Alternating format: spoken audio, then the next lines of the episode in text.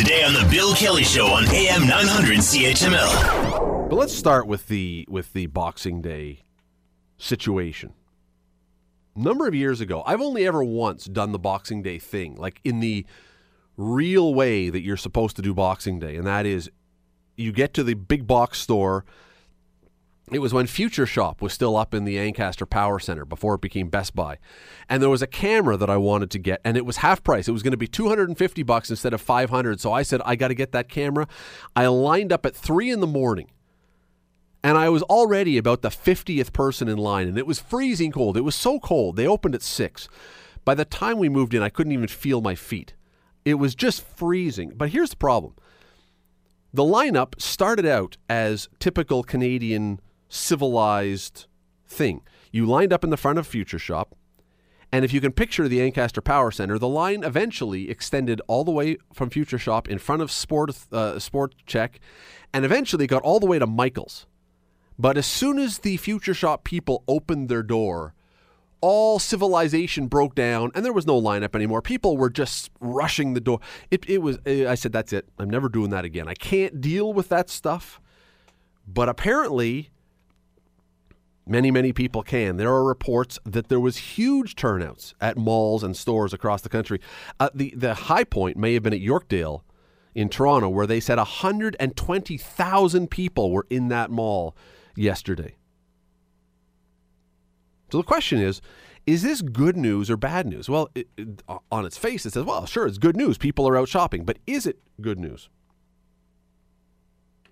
Ian Lee is uh, from the Sprott School of Business at Carleton University. He is a uh, an expert in the whole world of finance, and I don't know if he's an expert in Boxing Day shopping. Ian, are you an expert in Boxing Day shopping? Well, uh, I've got the hard numbers on uh, online shopping versus in-store shopping, so I mean that's that's getting pretty close. and we do have the the stats, and I'm sure people have heard it before, that about 40% of the total retail sales occur in the 60 days before Christmas.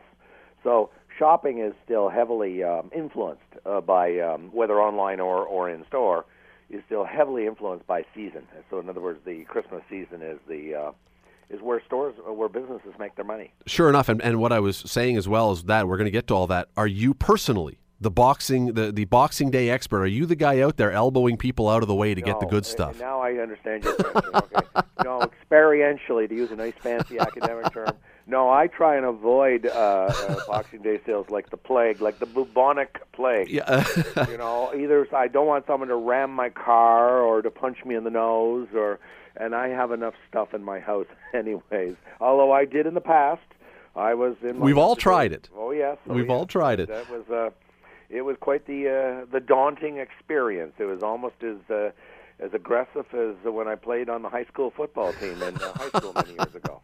Yeah, well, you know what? Uh, except you didn't get uh, a large screen TV when you left the field, probably. exactly so. Exactly so. Although it didn't cost you as well. L- let me ask you that: when when you we hear about these large crowds, and in some cases, I mean, 120,000 people in one plaza, one mall, sounds yes, enormous yes, to me. Yes.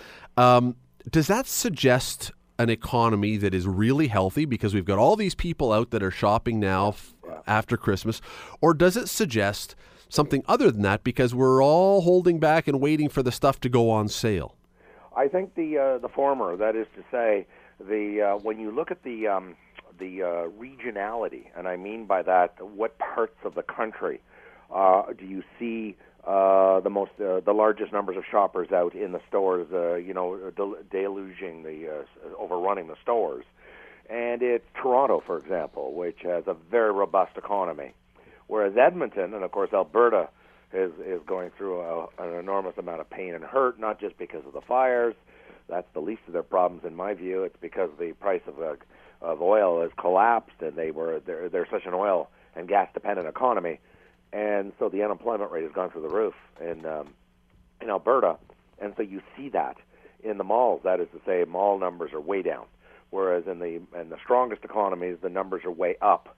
So I think it's it's really a um, a very nice um, indicator or proxy for um, how well is that uh, city or region doing. So in the uh, the uh, the stronger regions and the uh, one areas of the country that are doing very well, uh, you see a lot more people out in the malls uh, than you do in the areas of the country where things are not uh, uh, are not so rosy. Want to hear more? Download the podcast on iTunes or Google Play and listen to the Bill Kelly Show weekdays from 9 to noon on AM 900 CHML.